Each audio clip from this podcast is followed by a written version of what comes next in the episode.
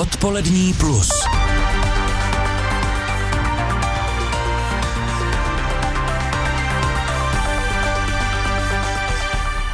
Prezident Ruské federace provede dnes v online režimu zasedání Bezpečnostní rady státu.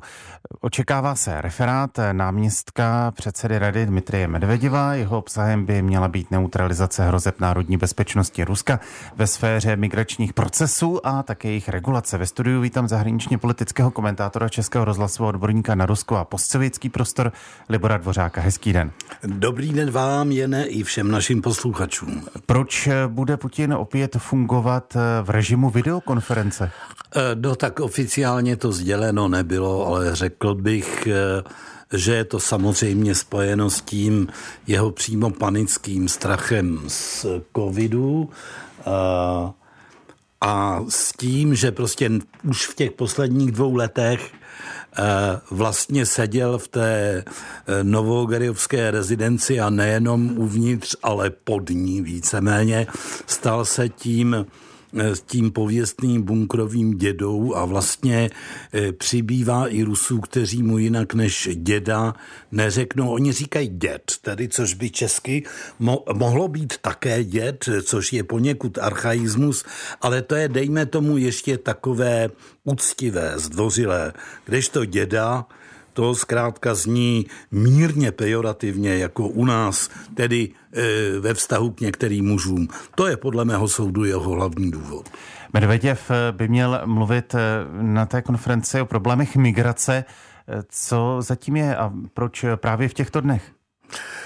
Eh, je to určitě spojeno s tou palbou nešťastnou v tom bělgorodském vojenském prostoru, kde dva tádžici, o nich zatím pořád ještě nevíme, jak byli tedy mobilizovaní. Já jsem ze zpráv Rádia Svoboda třeba slyšel, že jeden z těch chlapců, 24-letý tádžik, eh, šel na vojnu dobrovolně, aby se stal teda tím takzvaným kontraktníkem, smluvním vojákem, chtěl si tam vydělat peníze a zase odejít. Původně se mluvilo o tom, že důvod byl eh, jaksi náboženské třenice mezi eh, muslimy a pravoslavnými. Teď se zdá, že tomu tak nebylo, ale každopádně, a vracím se eh, k té vaší otázce, Honzo, on je problém v tom, že mobilizace v Rusku probíhá hlavně v takových oblech, oblastech, jako je třeba Baškirsko, Republika Tuva, eh, mohl bych jmenovat některé další regiony, zejména v azijské části Ruska, tedy na Sibiři a eh, na Dálném východě. Jde tam o to, že jsou to regiony nej nejchudší a armáda slibuje docela slušné peníze, takže se může dočkat nějakých mužů, kteří tam půjdou i dobrovolně ale zároveň tedy vznikají eh, problémy, o kterých jsem teď mluvil. A eh, to, že dnes bylo vyhlášeno práv, stané právo na eh, těch čtyřech územích anektovaných Ruskem, no tak tam se ten problém zase ještě násobí, protože je tady Martin Dorazín, kterého zdravím a který o tom bude vědět víc. A tak eh, je to každopádně tak, že ačkoliv většina těch proukrajinských obyvatel samozřejmě o tamtud odešla, tak se může minimálně hypoteticky velmi snadno stát, že eh, budou jaksi do ruské armády povoláváni Eh, prokijevští občané, no a to by byl, byl vlastně jakoby další průšvih. O tomhle nebezpečí se vlastně mluví už delší dobu, že když budou povoláváni eh, lidé z těch anektovaných územích, eh, kteří jsou v očích světa stále ještě ukrajinskými občany, tak to samozřejmě přinese velké problémy. A závěrem, jaký se dá očekávat další postup Ruska na ukrajinských frontách? Já se velmi obávám, Honzo, že teď když už jsme v této chvíli svědky zničení třetiny té eh, elektroenergetické kapacity, že Putin a v jeho pochop Surovikin eh, budou pokračovat právě tímto směrem, eh, protože je to vlastně jednodušší, než ostřelovat sídliště mateřské školy a dětská hřiště. A vlastně ty lidi budete neutralizovat až zabíjet téměř stejně účinně, zejména v případě, že by přišla tvrdá zima a že by dejme tomu právě do začátku zimy, byla zničena eh, většina té ukrajinské infrastruktury. Komentátor a specialista na Rusko a postsovětský prostor Libor Dvořák. Děkuji. Naslyšenou. A Libor Dvořák už eh, avizoval, že do studia Českého rozhlasu Plus dorazil Martin Dorazín, který se vrátil z válečné Ukrajiny v těchto dnech. Naskok. Naskok. Vítám tě, Martine. Jak bys prosím schrnul své dojmy z pobytu na válečné Ukrajině? Jaká panuje mezi lidmi nálada? Eh, dobrý den, no všichni se bojíme, teď musím mluvit i za sebe zimy, protože, jak už říkal Libor Dvořák, eh, to je teď ta zbraň, kterou má Putin v ruce, která může být i proti němu, protože mu tam ti vojáci budou mrznout, mají špatnou, mají daleko horší eh, výstroj, než mají Ukrajinci, kteří dostanou pomoc ze západu, ze skandinávských zemí a tam vidí, co to je mráz, takže přesně jim pošlou ty zimní uniformy, nebo už tam možná jsou částečně. A to Rusové nemají, kteří si musí v army shopech dokupovat za své vlastní peníze součásti své výstroje. Většinou vidíme, že ten rozdíl je obrovský, že to rozhodně není zvládnutá zvláštní vojenská operace, naopak stále víc těch svědectví pocházejících od nich samých, ne od nás nebo od lidí, kteřím třeba někteří mohou nedůvěřovat, že třeba si něco i vymýšlejí nebo to nějak přikrášlují. To jsou záběry, které oni sami publikují na sociálních sítích, autentické, kde si přímo stěžují na to, že se o ně nikdo nestará, že příbuzní jim vozí jídlo, musím kupovat ty věci, že nedostávají ty peníze, které jim slíbili a podobně. Takže ono je to oboustraná zbraň ta zima, ale samozřejmě bude horší pro ty miliony obyvatel na Ukrajině, kteří v lepším případě budou částečně bez proudu a bez vody, Eh, uvidíme, jak to bude, jak se to bude vyvíjet, ale už teď ta upozornění politiků ukrajinských jsou velmi varovná. Prezident Volodymyr Zelenský už to řekl bez obalu na rovinu, že se musí připravit na takové eh, plánované odpojování ve večerních hodinách těch sítí, protože zkrátka to nezvládnou. Na druhou stranu energetici ukrajinští, eh, které jsem poslouchal, tak říkali, že Ukrajina má výhodu v té nepříliš centrálně udělané energetice že má spoustu různých energetických zdrojů, které mohou vykrývat, ne stoprocentně, ale mohou pomoci. Jsou to jaderné elektrárny, není to jenom ta jedna záporožská, jsou to vodní elektrárny, obrovská díla, největší v Záporoží. To byla svého času, myslím, že na Ukrajině jedna z největších vůbec v Sovětském svazu. A když projíždíte po té hrázi obrovské tam a zpátky v Záporoží, tak si uvědomíte, jak obrovské je to vodní dílo, pokud tedy samozřejmě ho nezasáhne raketa, nedej Bůh. Pak jsou to zdroje solární, o kterých se málo mluví.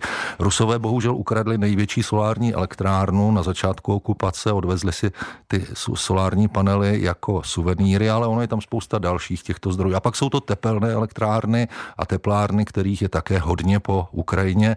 A ta elektrická síť, ona má tu výhodu, že se dá rychle opravit, rozhodně rychleji než třeba plynové potrubí, které prostě přestane fungovat v momentu, kdy je někde přerušeno a je těžké ho potom na několika místech rychle opravit. Toho, z, toho, z toho tam panují také velké obavy, protože část bytů eh, je vytápěná plynem, podniky pracují na plynu samozřejmě, ale může to mít také ten důsledek v tom, že Ukrajina eh, ne, že by se tím nechala absol- donutila ke kapitulaci tou zimou. Já si myslím, že to přežijí, hrozně ale přežijí, ale může to způsobit i e, vlnou těch lidí s malými dětmi zase, kteří budou před tou zimou, tentokrát i před raketami, ale hlavně před zimou chladem, e, prchat k nám do zemí nejbližších, do Polska, do Česka, zkrátka tam, kde jim bude trošku tepleji a to, na to se musíme my z naší strany připravit. Během kariéry válečného eh, zpravodaje si působil v mnoha oblastech. Je něco srovnatelné s Ukrajinou?